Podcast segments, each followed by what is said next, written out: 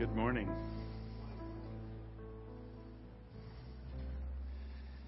You ever really enjoy something to eat? And then it turns on you after a while. Ice cream. Oh, man. Oh, yeah. Ice cream. That hit me a long time ago, that one. I am such a fan of banana peppers. And I have eaten them for years. And they turned on me. Yeah, so rough night last night, boy.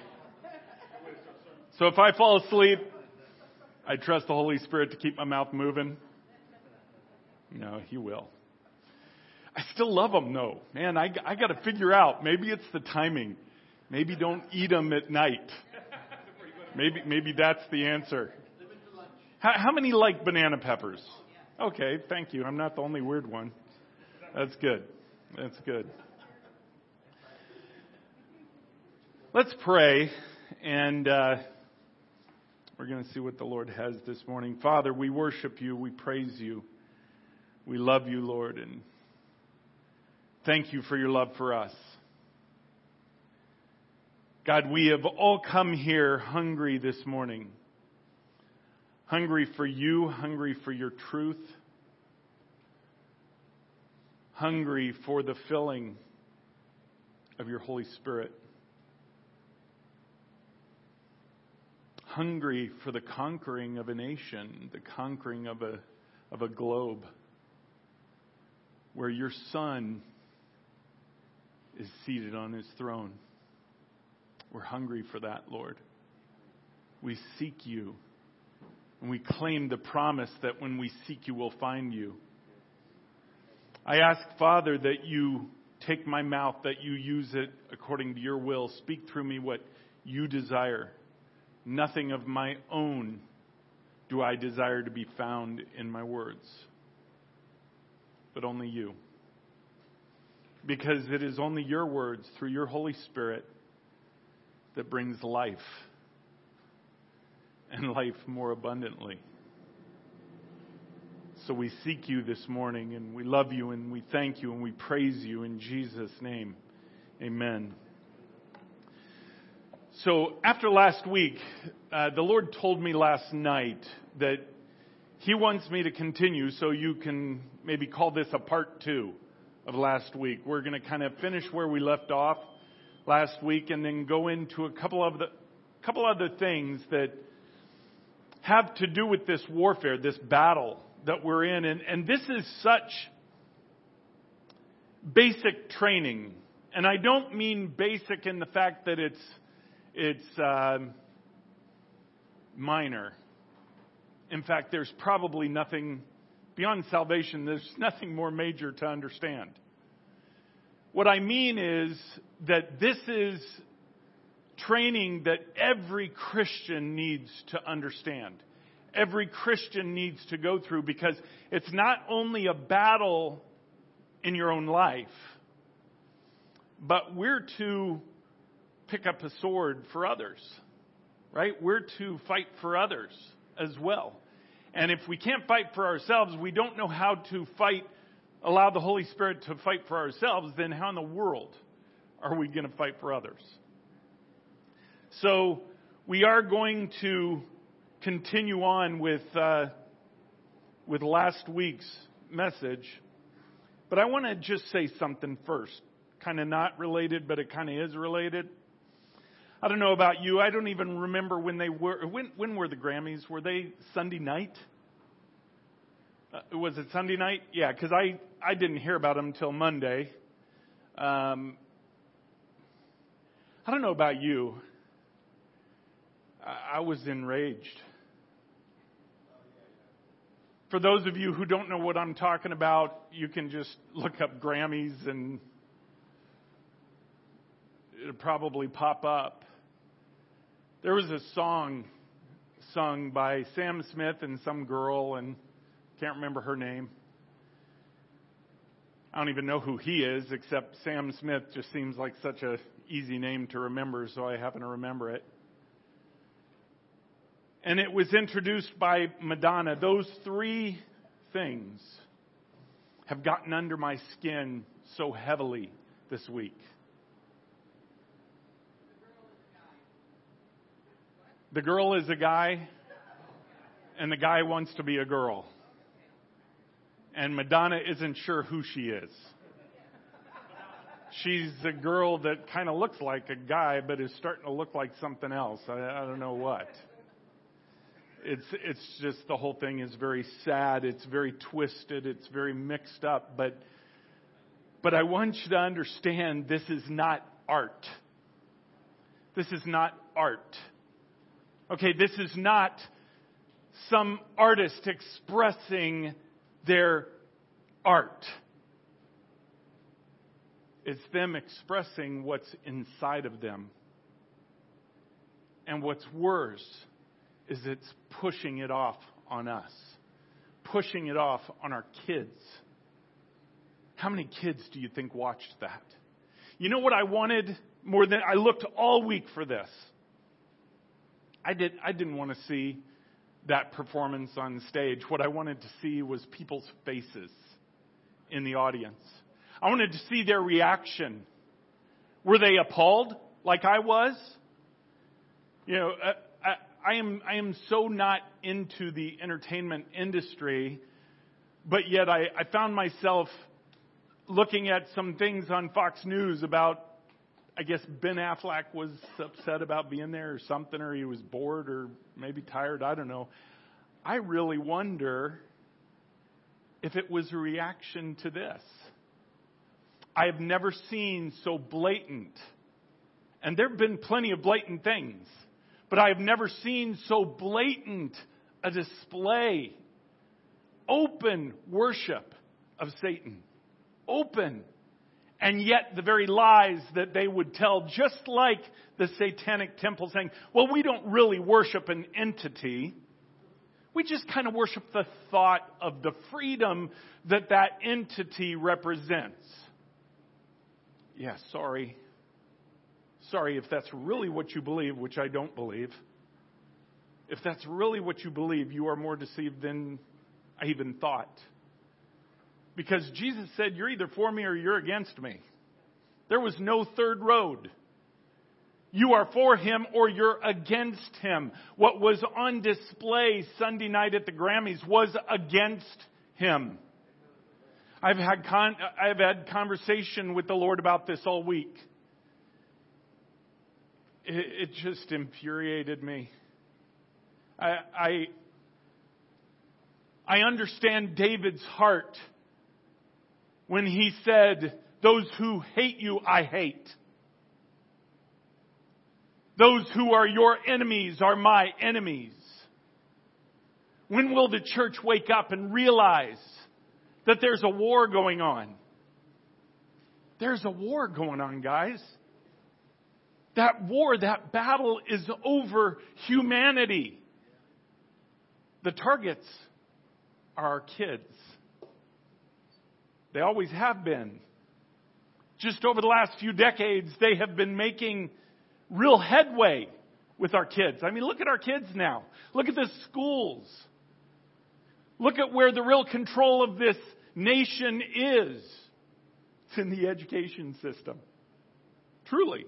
I mean, I got to hand it to the enemy. The enemy was strategic. But you know what?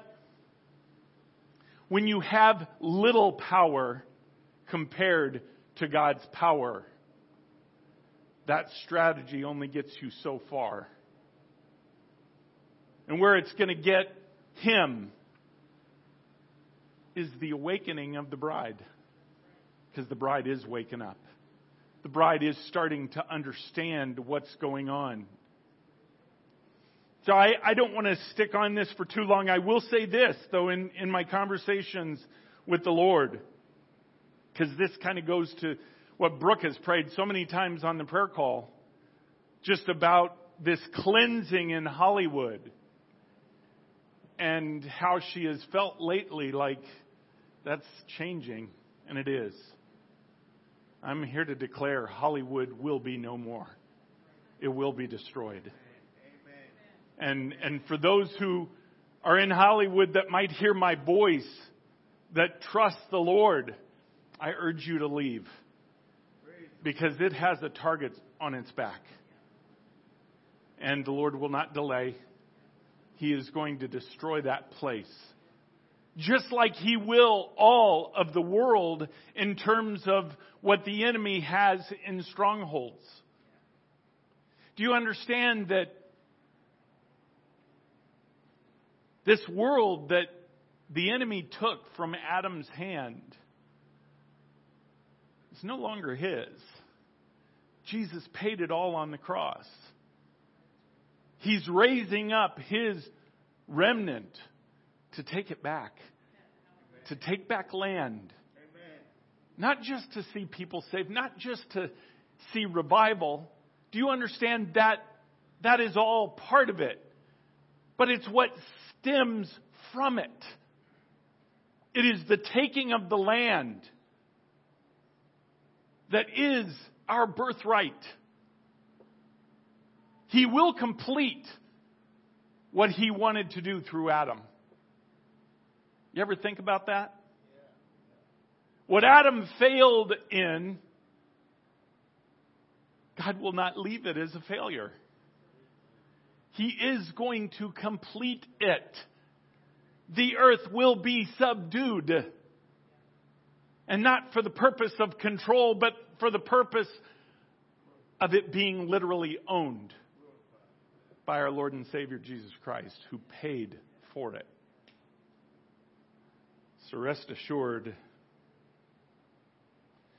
those who would defy the living God as they did at the Grammys, they will pay a dear price.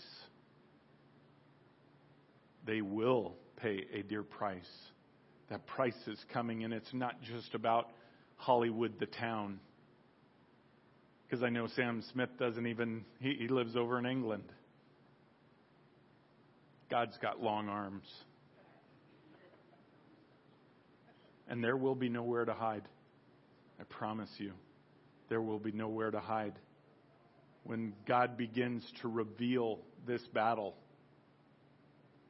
you will see a fear in the enemy that they can't handle.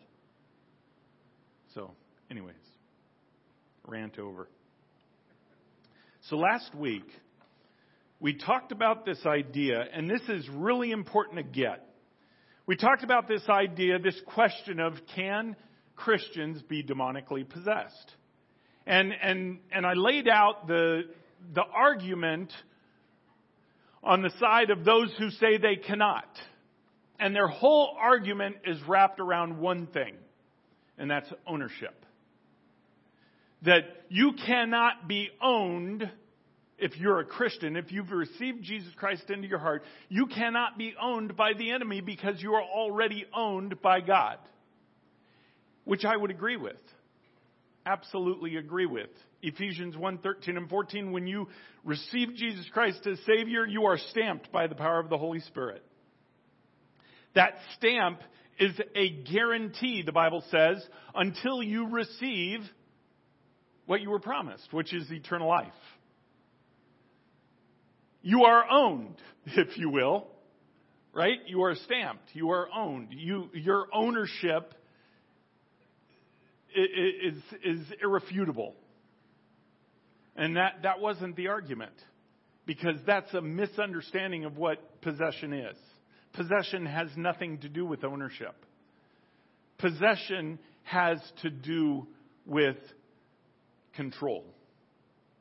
Right? We talked about this last week, and I would encourage you to go back and listen to that if you haven't heard it yet.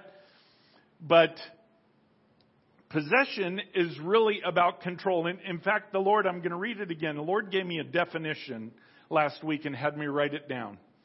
He said, possession is simply control and authority to control. To what extent control is given or achieved. So control is not just something we give away. Control can also be taken, right? That's what happens in war. When you're at war, you are taking control of something that isn't necessarily being given to you. Okay, but that control can be taken. It can be taken through different means, right? In the case of war, it's taken through that violence of taking the land. Well, Satan does that in many ways.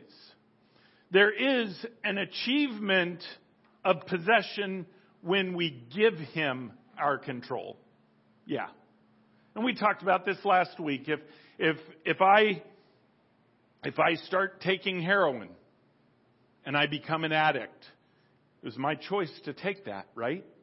I'm giving control to something else. Even though I'm still owned, if you will, by Jesus Christ, because he paid everything for me. But I am giving my choice to someone else. When we got saved, the one thing Jesus did not take from us was our free will. We had free will to accept him, and we have free will to obey him. We have free will to live with him. We have free will to build relationship with him. He doesn't want us to be robots. If he did, it wouldn't be love, because then we would just be forced to give him what he is forcing us to give. There's no love there. There's servanthood, certainly, but there's no love. There's no relationship. Relationship has to be something that is the choice of the person giving it. Now, Satan, though,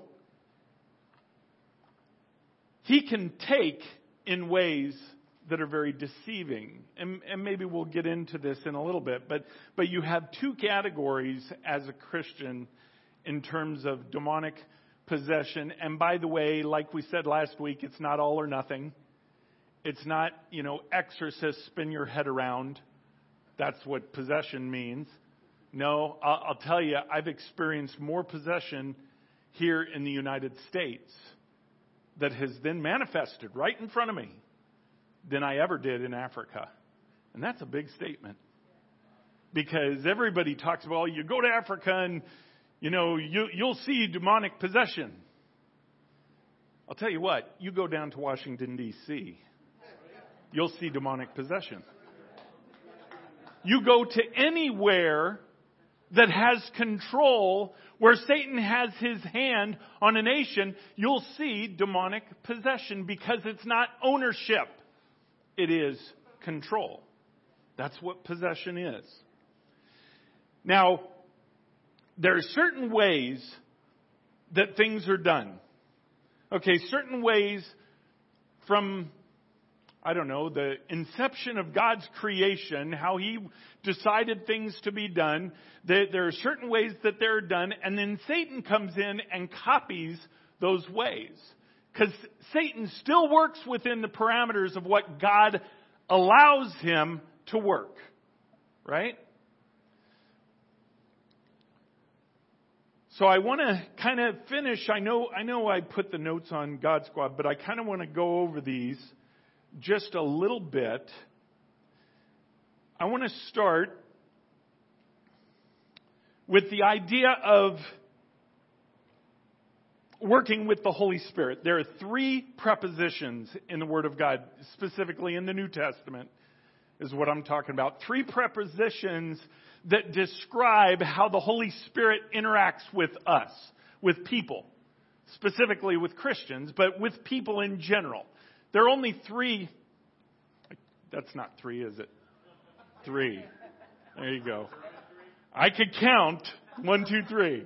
There are three prepositions that are used in the New Testament that describe the working of the Holy Spirit in our lives.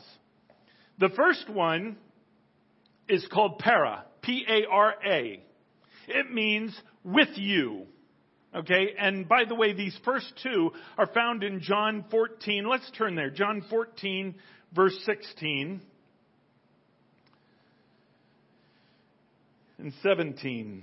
And this is where Jesus is promising the coming of the Holy Spirit. The Holy Spirit has not come yet. Remember, he said, trust me, you want me to go, because when I go, the Father is going to send the Holy Spirit. Verse 16, and I will ask the Father, and he will give you another helper. to be with you forever, even the Spirit of truth, whom the world cannot receive because it neither sees him nor knows him. You know him, for he dwells with you and will be in you. Okay, that is two different prepositions there. The first one being para, which means with you. And the second one is en, E-N, meaning in you or inside of you.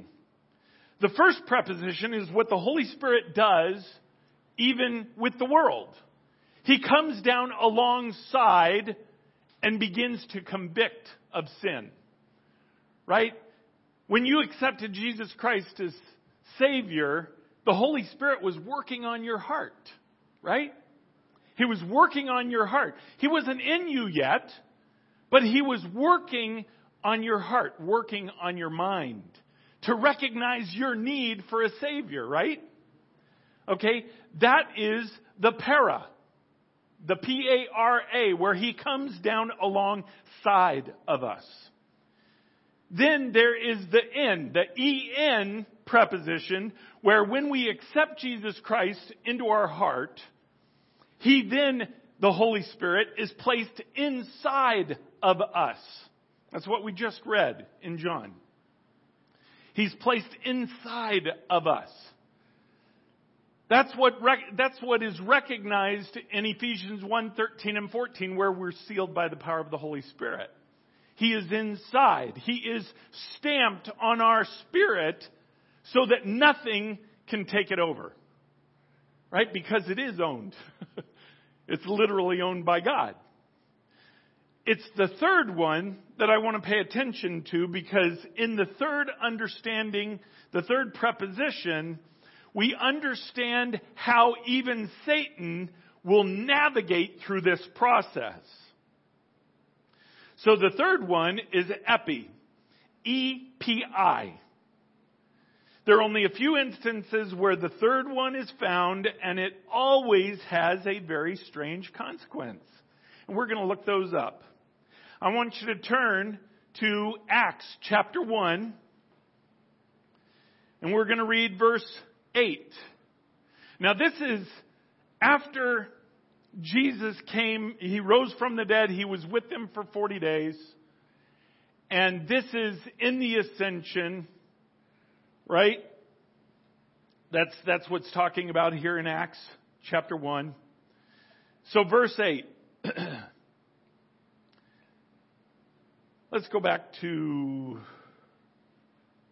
verse 6, because they ask him a question before he leaves. So when they had come together, they asked him, "Lord, will you at this time restore the kingdom to Israel?"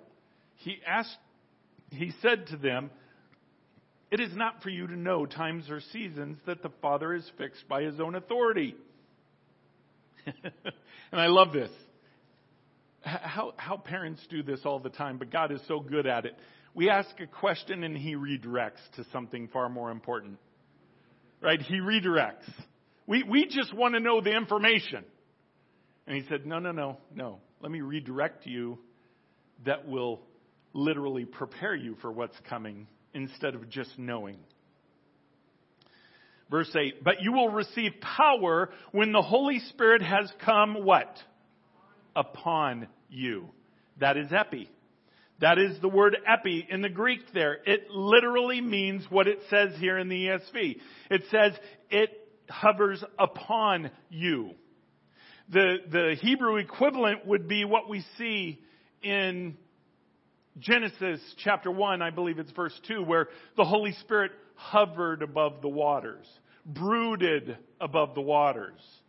Right? It's the same concept of this the power of the Holy Spirit descending upon something or someone.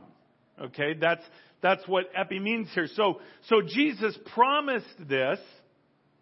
Said, "You'll receive power when the Holy Spirit has come upon you, and you will be my witnesses in Jerusalem, in all of Judea, Samaria, and to the ends of the earth." The second place epi is seen is Acts chapter 10, verse 44. I want you to turn to that. And to give you a little backstory of what's going on here, this was when Peter was seeing a vision of this all this food being lowered down in a big sheet, and it was food he wasn't allowed to eat. And the Lord said, "Eat." And he said, "No, I can't eat. I can't eat that, Lord." And he said, "No." He said it 3 times. And then Peter was told to go to this centurion's house. He went there. Okay, and that's where we're at here. So Peter preaches to them in verse 44. While Peter was still saying these things, talking about the gospel, the Holy Spirit fell on all who heard the word. That word "on" there is epi, same word. Literally fell upon, to brood upon. Now we know, as you read what happens later from that falling upon, there was a reaction of these people from the Holy Spirit. Right? They were filled with the Holy Spirit. They spoke in tongues. They did these things because they were being filtered through with the Holy Spirit. But again, that word epi was that it fell on them. Then the last one is Acts chapter 19, verse 6.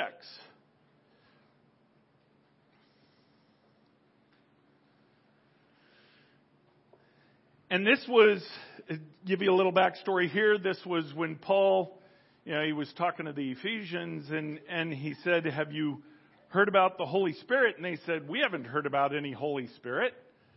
And they had accepted Christ as Savior, but they had never understood the power of the Holy Spirit. And so Paul lays hands on them. This is at the church of Ephesus. So verse 6. And when Paul had laid his hands on them, the Holy Spirit came what? On them, or upon them. Epi. And they began speaking in tongues and prophesying. There were about 12 men in all. So again, a strange reaction. Not from the filling of the Holy Spirit. I know we use that term. But it's really not about the filling of the Holy Spirit. It's not about the Holy Spirit coming from the inside and producing out.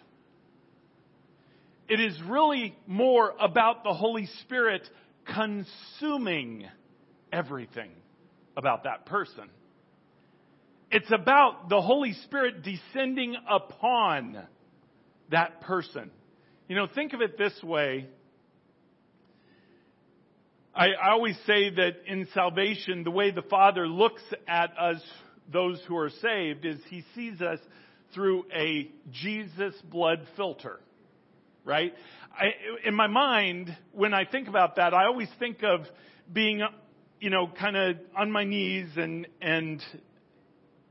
hands in this blanket of his blood just kind of draped over me. And that's how the Father sees me. He sees me through that blanket. He sees me through that covering. Right? Well, it's the same way in terms of what epi means. It is the Holy Spirit controlling every bit about you. Does that make sense? Are you understanding? It's not coming from within to out. It is a control of the whole thing. Not in part, but in full. In whatever control we give Him. Now I want you to turn to 1 Corinthians chapter 12. Because it shows by which method the Holy Spirit works in this way. And keep remembering in your mind that Satan counterfeits everything that the Holy Spirit does. He counterfeits everything that God does. So in 1 Corinthians 12, verse 8, it says that these gifts were given through the Holy Spirit. Let's read that. Let's go back to 7. To each is given the manifestation of the Spirit for the common good. For to one is given what? Through the Spirit. Through the Spirit. Every one of these gifts is given through the power of the Holy Spirit. It's not outside of the Holy Spirit. It's not outside of His work. These aren't gifts that you do on your own. These aren't gifts that just manifest from you because you are owned by God. These are gifts that are manifest through you because you give your yes. You give the control to God. So it says, again, for one is given through the Spirit. And then he goes on to list all these different words. That word through there is the Greek word dia, which means literally denoting the channel of an act. In other words, it is a conduit, right? That the Holy Spirit is doing something through a conduit. You are that conduit when you let the Holy Spirit work through you. So I want to give you an idea of how the Word of God set this up and how things are set up, because then Satan comes in and he uses it through the same ways. Demonic possession or Holy Spirit filling, both are a function of our surrender and our obedience. It's not a function of salvation, guys. When we accept Jesus Christ, we have a right. We don't have the manifestation automatically. It depends on our heart. It depends on our yes. And this is not something that is taught. Please, this drives me nuts. This is not something taught. I've seen so many preachers and so many people that... Okay, in fact, I was just watching this preacher on this, and I'm not downing him. He's a good guy, but he's just so off in this. He said, okay, think of a baby term. Think of your most basic baby term and just say it really fast over and over and over again. It'll loosen up your mouth, and then you'll start learning how to speak in tongues. What part of that is in the Word of God? How about zero? There's no part of that is epi at all. In fact, that is taking control ourselves, trying to manipulate what the Holy Spirit wants to do.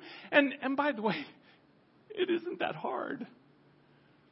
I mean, honestly, it's really hard to do it that way, because you're never going to get the results.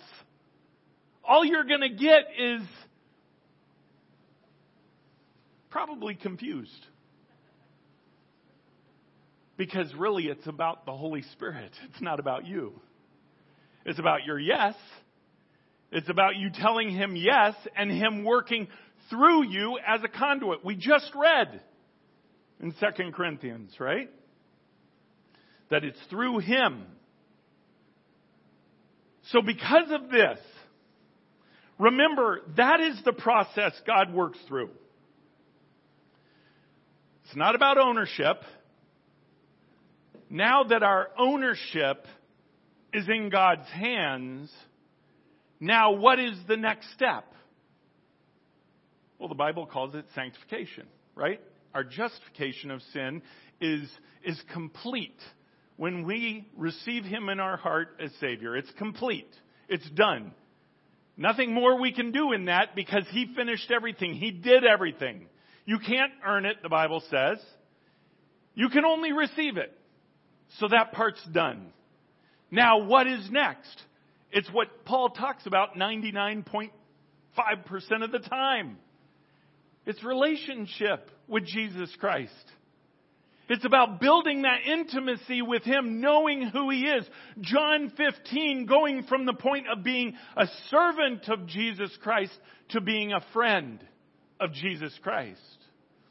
That wasn't just for the disciples. That was for you and me. They were plowing new ground, but it's for you and me. We're to build relationship with Jesus Christ. So that's what we begin to do. And in that, it's a series of giving our yes or our no. Right? That's what building relationship is. We give our yes, give our yes, give our yes. We're tested, tested, tested. And then we either come through shining as gold or we fail.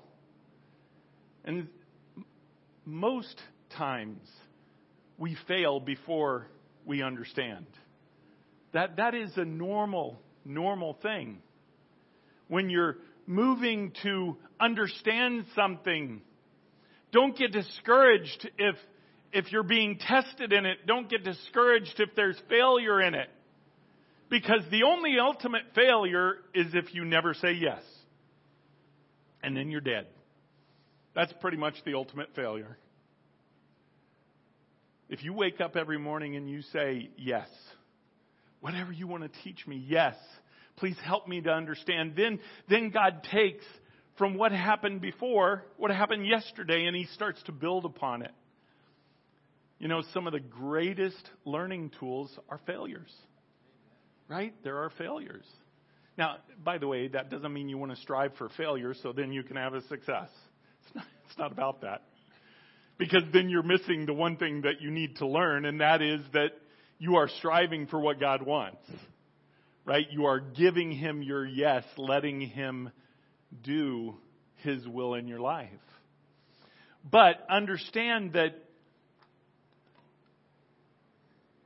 when we accept Jesus Christ as Savior, it doesn't change our free will. So you have that free will to give to somebody. And we already talked, there's only two ways to go. You could give it to God. You could give it to the enemy. You can't even hold it back for yourself. Because Jesus said, anything that is not of me is the enemy. So again, there's one of two ways. So in this, I just wanted to talk about what does it mean to fight the demonic spirits in your life and in the lives of your family and friends. What does it mean to take up that battlefield? Right? Because first of all, it's understanding, getting past the deception that you are untouchable. No such thing, guys. No such thing. Your salvation, your justification is untouchable. But your life is subject to you saying yes or no. And because of that right that you have, there is a foe that has a right to test it. If you don't believe that, or don't understand that, go read the book of Job. Because that's literally what the book of Job is about. I know for years I had such a problem with, you know, it's kind of like God threw Job under the bus. I mean, have you ever thought of it that way? I'm like, you know, God's the one that said, well, what about my servant Job? You know, when Satan's talking about, you know, there's no holiness in the world. Well, what about my servant Job? I'm sure if Job was part of that conversation, he's like, no! Don't look at me! Don't look at me! It's easy to think God threw him under the bus. But in reality, Satan had every right to test it. That's what the book's about.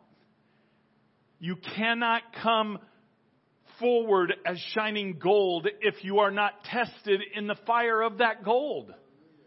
You can't. It's not even possible. So God, in throwing him under the bus, if you will, it wasn't about, hope he does okay. No, it's about what God saw on the other end. The testimony that Job would carry throughout the rest of his life, and because of being in the Word of God, for the rest of eternity. And it required that testing. Satan had the right. Now, you can argue all you want, but honestly, you just need to be mad at Adam. He's the one who gave the right. I've had those conversations before, and then I thought, well, that's really unfair to say, because if I was If Adam was perfect and I was his son, I probably would have screwed up. Somebody would have. Certainly long before me. So then we have to learn how to operate in a world that is a war zone. And learn that we can be victorious. Not just in our own life, but victorious for those whom are around us, whom we love, who we fight for. So I want you to turn in your Bibles to 2 Corinthians chapter 10. Paul starts to bring out here what it is about this battlefield that most do not understand. 2 Corinthians 10, we're going to start at verse 3. For though we walk in the flesh, we are not waging war according to the flesh.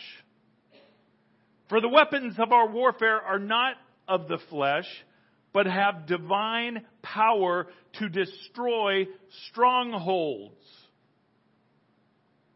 We destroy arguments and every lofty opinion raised up against the knowledge of God, and take every thought captive to obey Christ, being ready to punish every disobedience when your obedience is complete. First of all, notice at the end there, he quantifies your battlefield.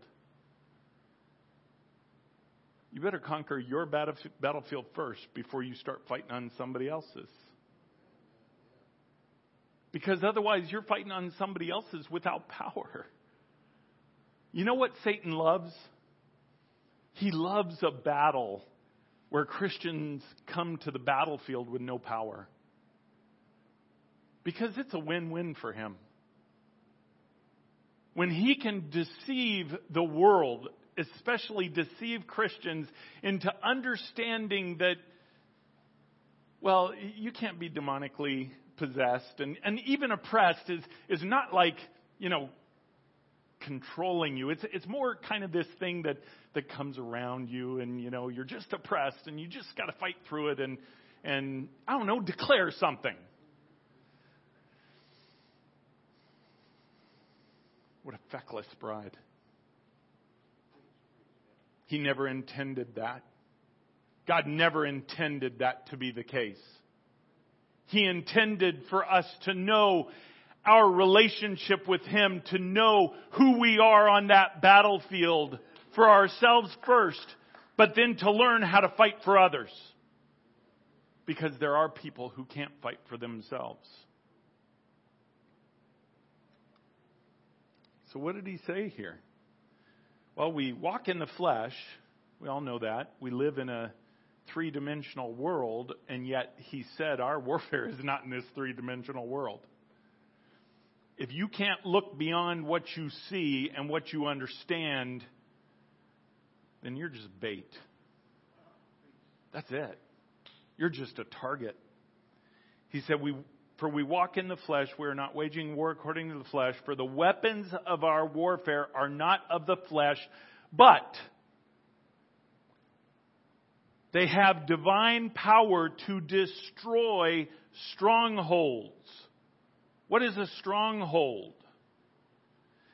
That word there in the Greek literally means a fortified city. It's a stronghold is kind of like a city that has a huge wall around it that's fortified. That's what that Greek word there means. So when we have strongholds in our life, because it's referring to sin, it's referring to something of the enemy. When we have strongholds in our life, it's the particular sin or thought process that has around it built up this fortification that is very difficult to break through. I can tell you this. Strongholds, it is very rare that strongholds are broken in and of yourself. It usually takes some help with outside fighting alongside you. You know, I mean, think about it. Somebody who is addicted to drugs, they're addicted to heroin. They can't just, or an alcoholic, they can't just decide, okay, I'm going to quit. I mean, can it happen? Yeah. Has it happened? Yeah. It's extremely rare. I'm not saying it can't happen by the power of the Holy Spirit. It absolutely can. I'm just trying to get you to understand that there is a battlefield that you're to be a part of, and you're to be a part of it in power, because not just in your own life, but in the lives of those around you. So to break that stronghold, it can be broken. How? By understanding the battle's not in the flesh. Well, here, you're a heroin addict. Let me give you a different drug. Just come here, once a week, and you'll take this different drug, and then you'll be much better. I'm sorry. I'd love to know the person who actually thought that up. I want to slap them in the face. That makes no sense. That makes no sense. It's like, okay, we're going to get you addicted on something that's not quite as powerful. I mean, it won't kill you, but it'll just ruin your life. That makes no sense. Wait a second. We have the power to be on that battlefield to break those strongholds. So when is the bride going to understand that and go after them for the sake of their family, for the sake of the bride, for the sake even of the world? Satan's the one who builds up those strongholds. And by the way, if you think this doesn't affect you, it affects every one of us. Satan doesn't always just get an authoritative hold on our lives through temptation. Okay, please understand that. I mean, he can do it that way. If you're tempted to look at porn and you look at porn, that is... Here, let me authorize this, and okay, here is an authority that I'm giving you, Satan. And the more you do it, the more authority you're giving. Okay, that certainly happens, certainly is possible, and happens all the time. But that's not his only tactic. In fact, usually he uses tactics where you don't know it's him. And so often he starts on little kids that are the most vulnerable. A little child going through a trauma of something. What does that trauma do, especially if it is sexual in nature? Did the child choose that? No. Did Satan use it to bring in fear? Yes. Did he use it to bring in other things? Yes. Even as an adult, he can bring fear into our life. He can... Think of it this way, because the Bible says fear is a spirit. He can tempt us to be afraid. Well, sometimes we need to be afraid, Greg. No. To be controlled by fear is not just experiencing fear. They teach in the teams that fear is supposed to be your ally. They didn't say, hey, you'll never be afraid. When you're the only one left and there's 100 on the other side and you're still fighting, they know that you're going to be afraid. It's about what that fear does to you. Does that fear stop you from what God is trying to teach you to do? Does that fear in any way hinder you from stepping forward in God's plan and His will? Here's a big one Satan uses. Because, see, all he wants is to get a foot in the door. That's all he wants.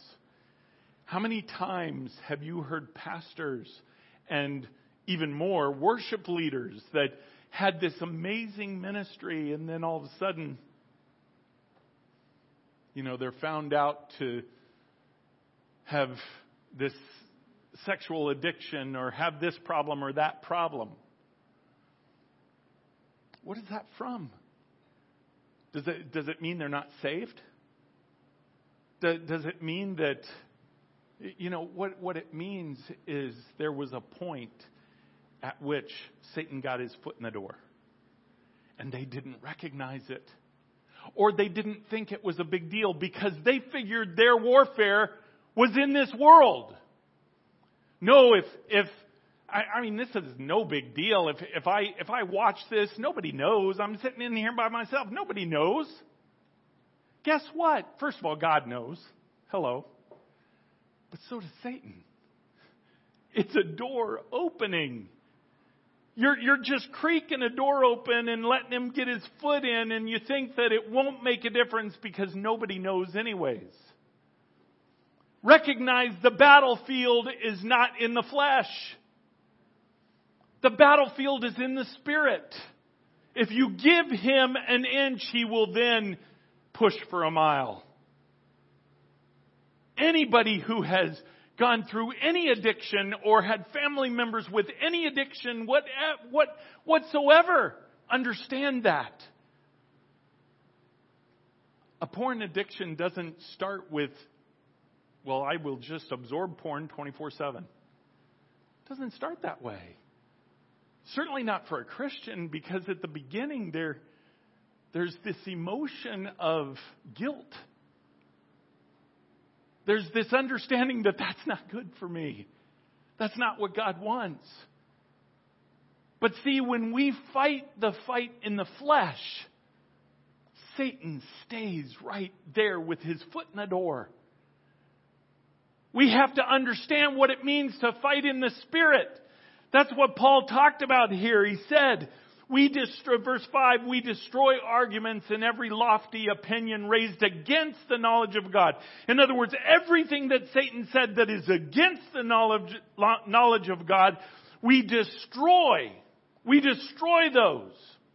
And we take every thought captive to obey Christ.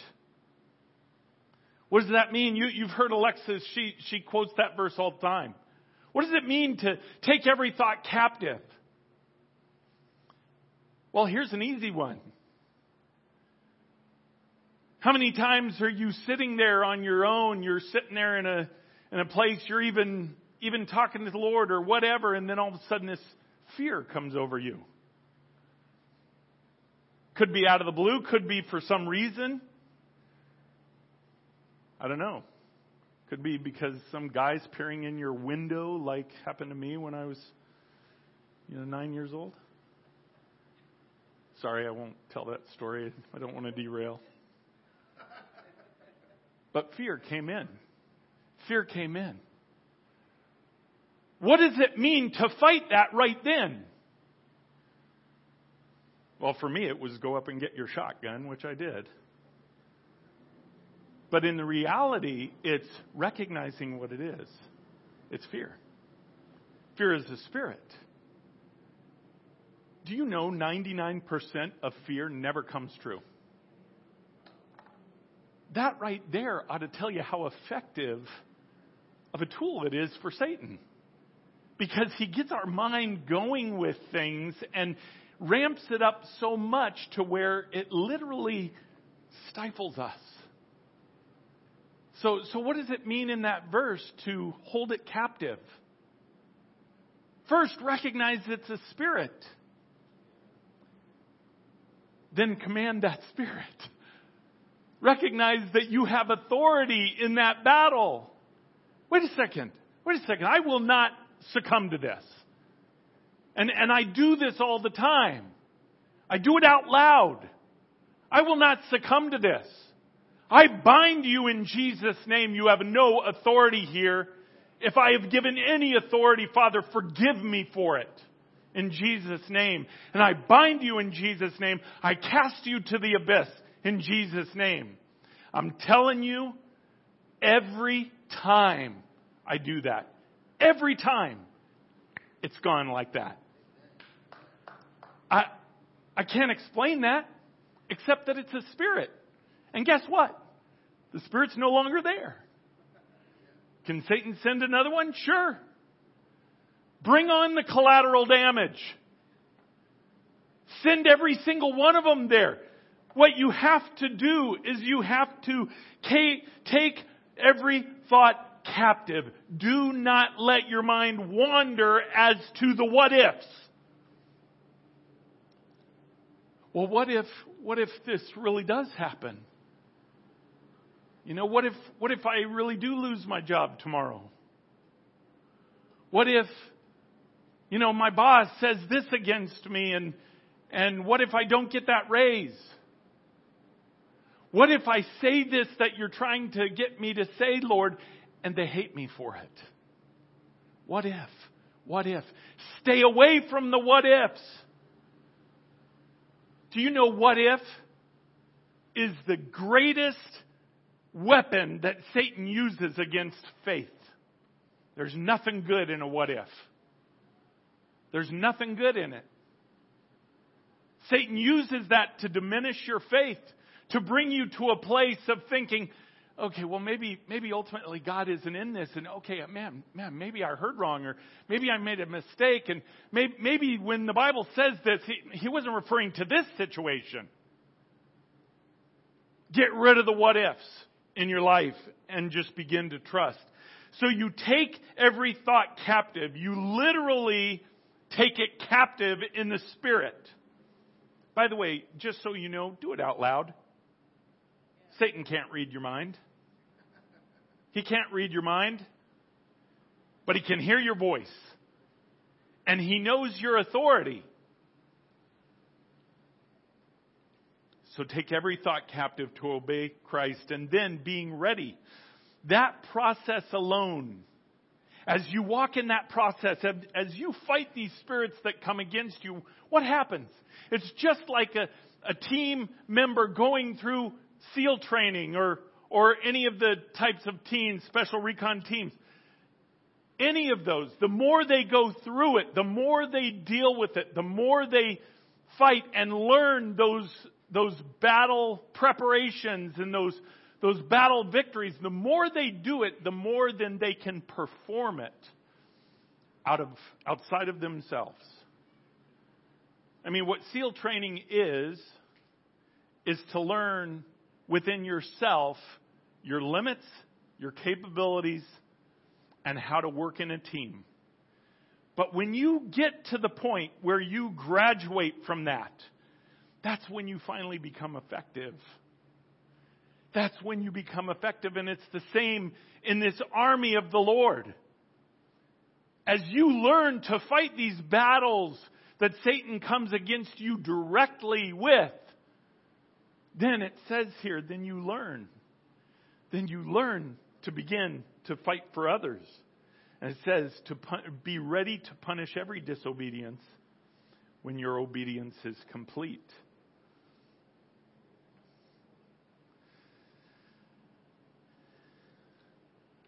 And so often, Christians get away with pushing away these strongholds, pushing away these places of enemy control by compartmentalization. Well, you know, that's a part of my life that, you know, I just don't think about that much because it just kind of is what it is. You know, I want to focus on this other part where I can really have victory for the Lord and victory in the Lord. Not realizing that it's that stronghold that taints everything that you do. The stronghold is what has to be broken. And the stronghold is simply anything that controls your life that is not God. It can be hidden in so many ways. And by the way, a stronghold can be a stronghold for one person and not for the next. Paul said that it could be sin for one and not for another. So it's not a matter of us standing on the sideline and judging all the strongholds. Well, yeah, I'm looking in here and I see 10 strongholds we need to deal with right now.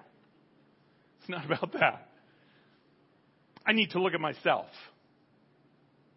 Because I can't come and fight your strongholds.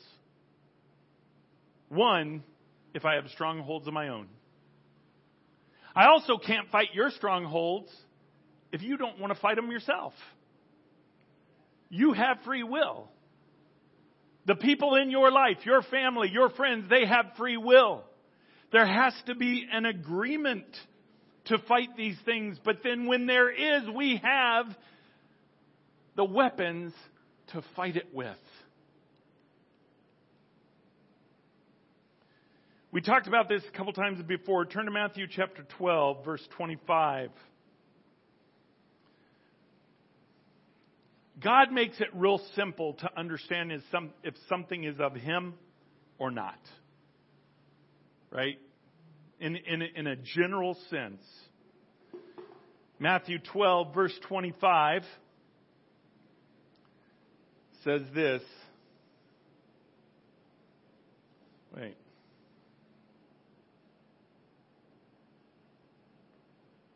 Matthew 12. Oh, I went too far, sorry.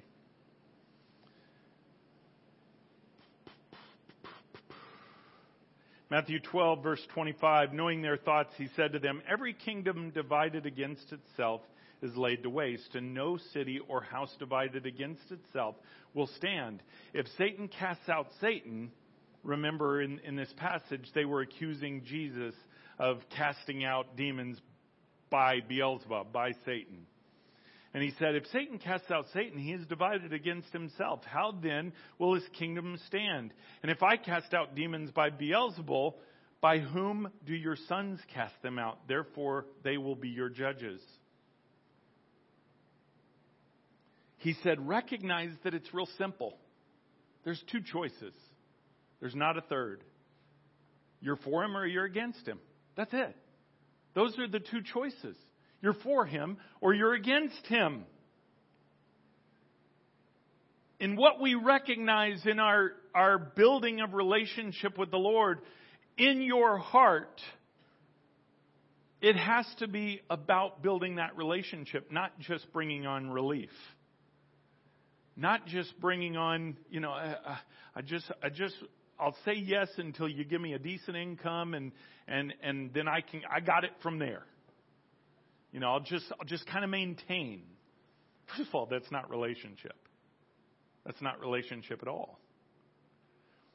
What he's saying is, you're either for me or you're against me. He promotes the fact that he wants all in. There's no partial in. You're for me or you're against me. When you do not give him everything, you leave doors open for the enemy to get his foot in the door. But when we do get saved, when we do build a relationship with him, he gives us power in the Spirit that Paul was talking about before. The weapons of our warfare. We have power in the Spirit to fight. Right? I want you to turn to Luke chapter 10. Luke chapter 10, verse 17. And this was after Jesus had sent out the 72. They went out by twos. They went out to really on a mission of learning. It would have been so cool to be a part of that. I mean, they knew nothing. They knew what the Lord had taught, but there was no practical application yet in their own lives. And so he sent them out. Here, I'm going to send you on a mission. And on this mission, all of a sudden, they're casting out demons. They're healing and praying for healing and all these things. Verse 17 of Luke chapter 10 says, the 72 returned with joy, saying, Lord, even the demons are subject to us in your name. And he said to them, I saw Satan fall like lightning from heaven. Behold, I have given you authority to tread on serpents and scorpions and over the power of the enemy, and nothing shall hurt you. First of all, understand what Jesus is saying here. Jesus, he wasn't saying, while you guys were gone for a couple weeks, I saw Satan fall out of heaven. It's not what he was saying. Jesus was looking prophetically of what will come. Because trust me, there is still an accuser that accuses you day and night. He still has access to the courts. But there is coming a day when he doesn't. And that day is coming soon. In fact, it has to come for the bride to lift Jesus on the throne, for him to literally be on the throne through his bride. So we're given this power to tread on snakes and scorpions. And that power does not come just because you're saved. Okay, the justification of faith gives you the opportunity for that yes. But it's relationship that actually brings that yes. It's relationship with him that brings that power to tread on. By the way, it says serpents and scorpions. It's talking about demonic spirits. That we have authority to tread on them. One, when we, through salvation, we have accepted Jesus Christ as Savior, but we have given him our yes. We are building relationship with him. In that process, he teaches us about the weapons of our warfare. He teaches, by the way, what is the greatest weapon of our warfare? Well, something before that. It's understanding that you have authority. It's understanding that God is giving you authority as you build a relationship with him. Not just sitting back, well, someday God's going to come get him. I can't wait. God, come get him. I'm going to just keep my head under the covers. You let me know when he's gone. The whole time he's saying, no, dude, you're supposed to be my hands and my feet. So be him. Understand your authority. Understand that as you build relationship with Jesus Christ, understand your authority. It is no comparison with the enemy. The enemy does not even compare to the power of God. Even the power of God that he places in you to fight these strongholds. There's no comparison. That's why deception is one of the greatest tools of the enemy. Because if he can get you to think that you don't have the power to do it through your relationship with Christ, then he's won the battle before tanks even got onto the battlefield. Right? So we have power to tread on snakes and scorpions. But how often does a Christian think, well, yeah, but I got this one little thing over here. This is just kind of my thing. You know, it doesn't really hurt anything. It's just kind of my thing. I kind of keep it separate. Nobody knows about it. It's okay. I just do it a little bit. It's not a big deal. God said, you can't handle a coal and not expect to be burned. In fact, let's turn there. Proverbs chapter 6. Proverbs chapter 6, verse 27 and 28 say this. Can a man carry fire next to his chest and his clothes not be burned? Or can one walk on hot coals and his feet not be scorched?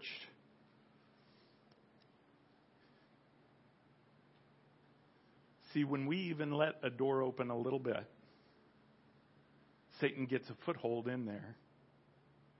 Trust me, his goal is not just to keep a foothold. His goal is always stronghold, because he is sent to steal, kill, and destroy. That's it. Nowhere in there does it say that he is sent to manage. He's just kind of here to manage you and manage your sin. So maybe you're just not too effective. And no, he wants your destruction. He wants your death, ultimately. So you can't play with these things that you know are not of God. Now understand, there are many things in our lives that we may not know are not of God. Right? That's where the only way we can know is to have that intimacy with him, to have that communication with him.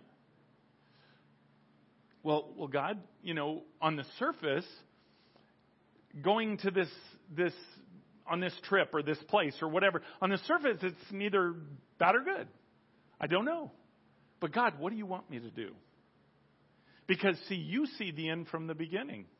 You see the strategies of the enemy. And God said, when we put on the armor, Ephesians 6, we can know his strategies as well. That's another big part of fighting this fight. You got to put on the right defensive equipment. Not just so you could take the hits, right? The shield of faith. But you can actually discern the battlefield.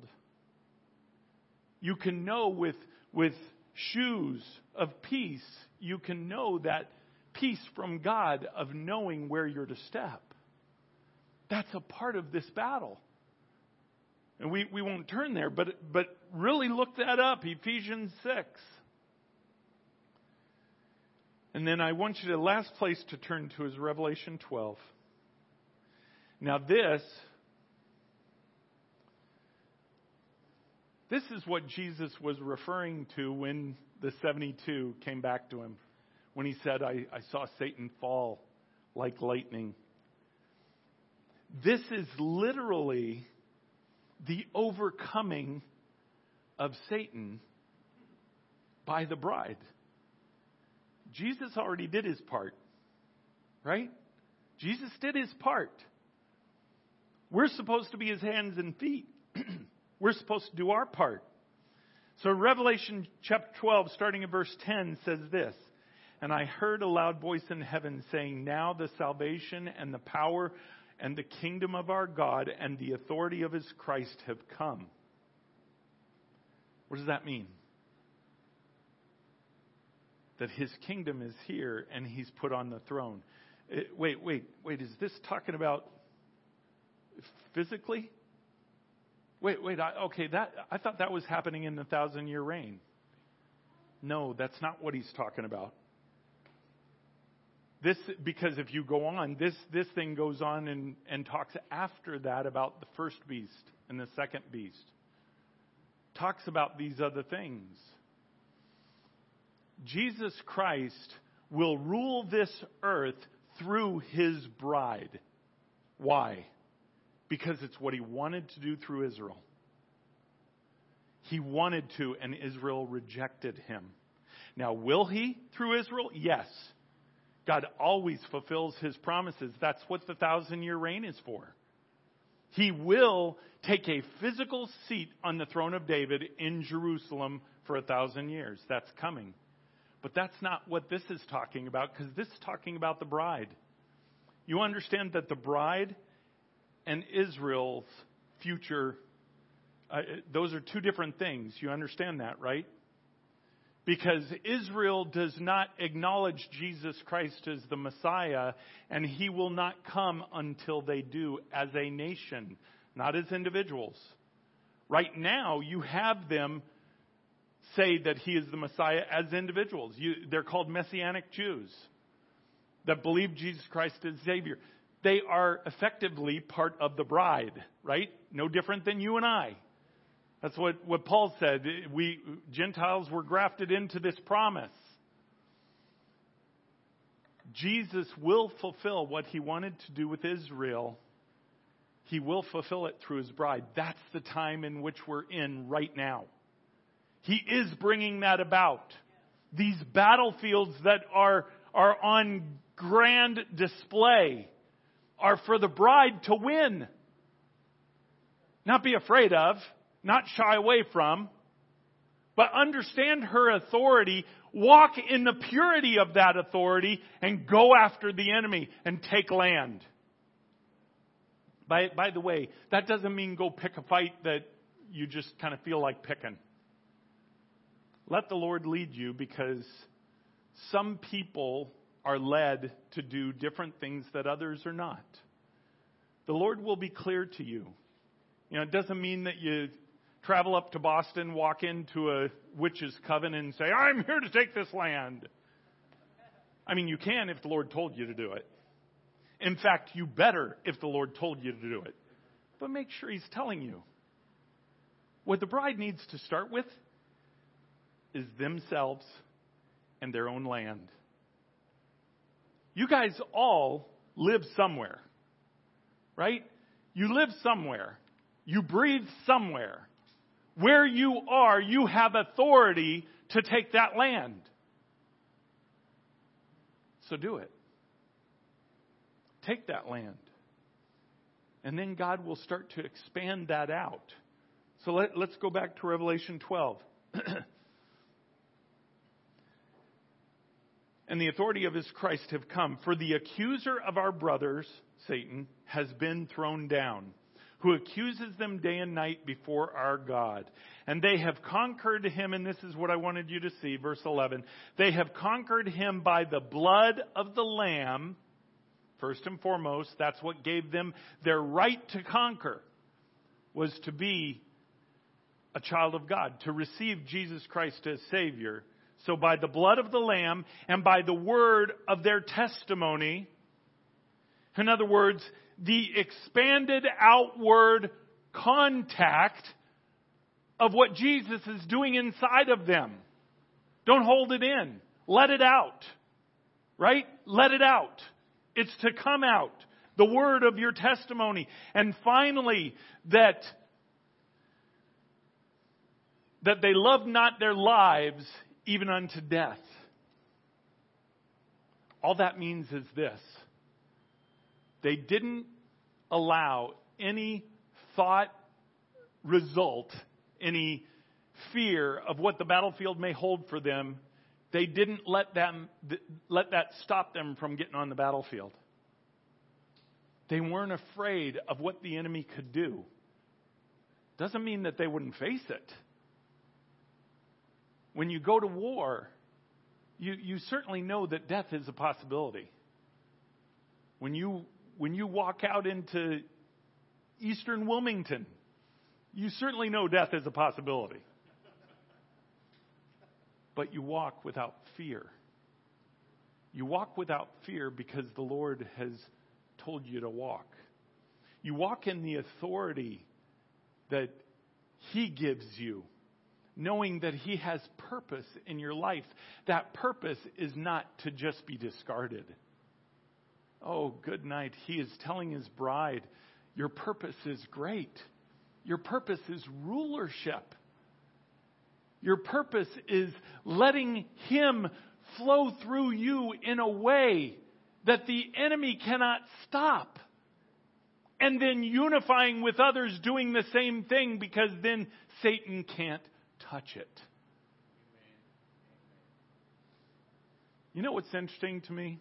Satan uses fear to get a little foot in the door, right? Do you know who is more susceptible to that fear than anyone? Satan. Trust me, he is. Because he knows what's coming. We're in a time where he really... I love God, man. God is, He is just an amazing strategist. Satan thought this was his time. Like we saw and heard his reaction when he found out that it was not. For the first time, he was dumbfounded. He was, I want to say whining like a baby, because that's in reality what he was doing. But he was afraid. He was afraid. Why? Because if the bride comes to the place of really understanding what it means to be the hands and the feet of Jesus Christ, Satan can't touch it. He is afraid. So understand that in your own walk, you have a responsibility of starting there, of taking your own land, of taking your own yes and giving that control to Jesus Christ through the power of the Holy Spirit. It is then that the Holy Spirit will come upon you, epi in the Greek, will come upon you and will fulfill what God is doing and wants to do. Alexis, come on up. Before we close in prayer, I just want to quickly say by way of testimony, of some of the examples that Greg used today in his message had to do with these areas of temptation and strongholds and things of a moral nature that hit our lives. And we do take stands against that. But one of the things that the Holy Spirit was impressing on me when it comes to strongholds being built is areas where we aren't willing to trust him or believe for who he is and who we are in him. And those footholds really create walls of unbelief in believers. You've ever heard of the term unbelieving believers? And one thing that was mentioned today that is very significant is that we need to be whole and let God work in us before we have capacity to work for others. You know what they say on airplanes, put your, if there's a change in altitude, you put your mask over yourself first, then over your child. But the panicked parent who wants to help the child sometimes will do the opposite. You cannot help people when you're not walking in a kingdom reality, in a place of faith. And I will tell you by my own testimony, when God called Ignition into existence and called Greg into Ignition, one of his first tests of faith was me. Because here I was, women's ministry, doing the Lord's work. Nobody would have said I was not supportive or wouldn't have supported, quote unquote, him. But I'm going to do my ministry. You do your ministry. And he had to get to a place with the Lord where, and this is an offensive statement unless you really have come to the place where your ultimate prize and ultimate goal of your existence is Jesus Christ alone. He had to get to the place where it did not matter even about his own family. Doesn't mean that he wouldn't fight for it. To say doesn't matter really offends Christians. He loved me, adored me, and had to get to the place where he was not afraid subconsciously. It wasn't an emotion of fear, but had to get to where he was not afraid to lose me.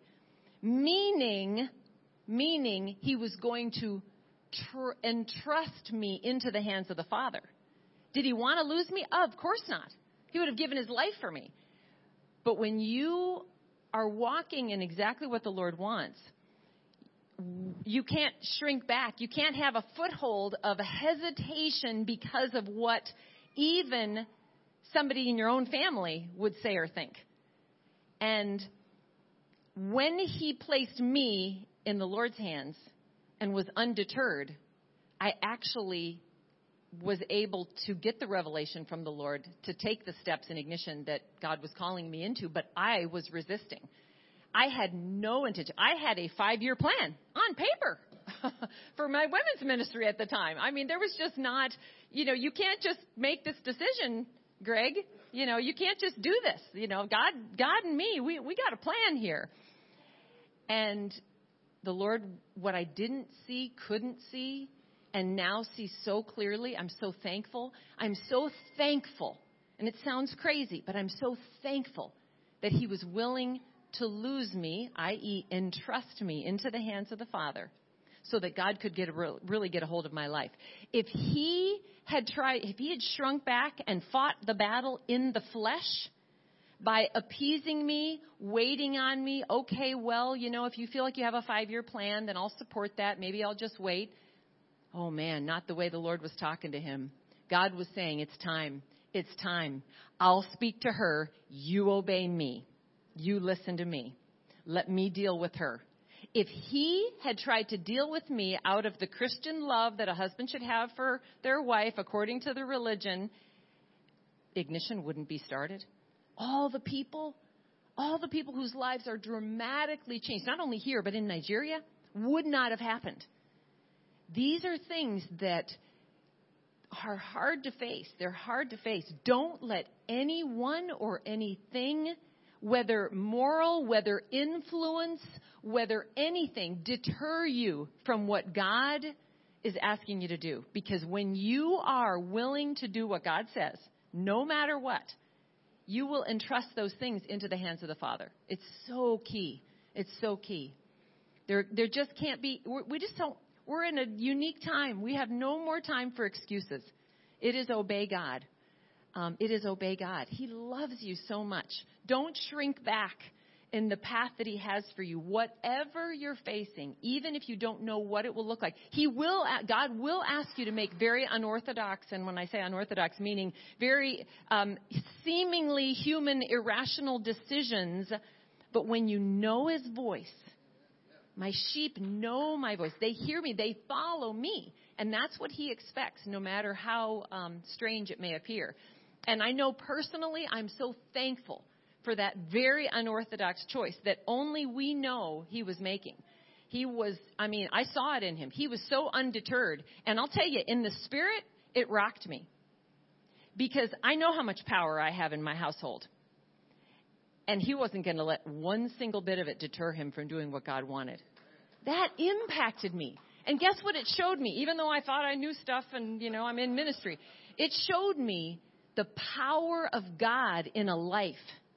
And I wanted it. I wanted that. I wanted it. I saw the transformation in him while kicking and screaming that he was doing something that wasn't part of my 5-year on-paper plan. Praise God for people who are filled with faith. You cannot fight for others until you are there yourself. You've got to know. You take authority. You can't take authority over your day. Don't think you can take authority over all the other things you want to fight. It has got to be a resolute place, and it is a glorious place. And I, for one, attribute what God did in Greg to bringing me where I needed to be. And God would have done it regardless. He would have done it even if Greg had shrunk back in his faith. God would have somehow made a way to bring breakthrough. But there wasn't delay because of Greg being willing to be obedient. So this is not lifting up Greg, except for his yes. So all he had to give was yes. And he wasn't going to let anything, including his wife, who thought she knew a little bit about ministry and didn't want to go from a big classroom into a basement, because of the changes. But God had to strip everything away. And I'm so thankful. Whatever God's stripping away, trust me, you need to have it stripped. He has so many big things for you, and what you hold on to are crumbs compared to what God has. Let's pray. Father, thank you, God. You are so mighty. You are so awesome. And God, the weapons of our warfare are not carnal or of this flesh, but they are mighty. They are mighty to the tearing down of strongholds because of Christ Jesus. Thank you, Jesus, for what you paid. You paid it all. You paid for freedom, for victory, for breakthrough, for triumph, for conquering. Thank you that you love us so much. You fight for us. God, don't let us be deterred. Every one of us is burdened for someone that we want to see free. We want to see delivered. We maybe want to see just be in the perfect of your will instead of the permissible all the time because they fight you on it. We want to see people walking in the perfect. That is what you are asking of your remnant. Will you rise and do my perfect will for you? God, I thank you. You are worthy. You are worthy. Thank you for your grace and your mercy and all the years of my life when you allowed the permissible. But God, you are worthy of me doing the perfect. Your plan, your will, your way. You are worthy of it, God. Jesus, you paid it all for me. How can I not give you everything? So God, I pray that over each of us today. And that stance, that resolute stance you give us in the Spirit will itself bring breakthrough to our loved ones because of our prayer. Oh, God, how you move in prayer when we just fill it with our faith, that we're willing to spend all the currency of our faith into our prayers. You will bring breakthrough to every one of our requests and petitions we bring before you. Thank you, God. You answer prayer. So I just pray that place of surrender upon everyone today and everyone who will hear this message, God, that we would give the enemy no room, no space, not even a crack to breathe into the door of our lives, much less get his fat foot in there. We will not allow it. And I praise you, God, that it's only by your strength that we can do this. So I just worship you and praise you and lift up the name of Jesus. Take this word, drive it deep into the soil of our hearts. In the name of Jesus, amen.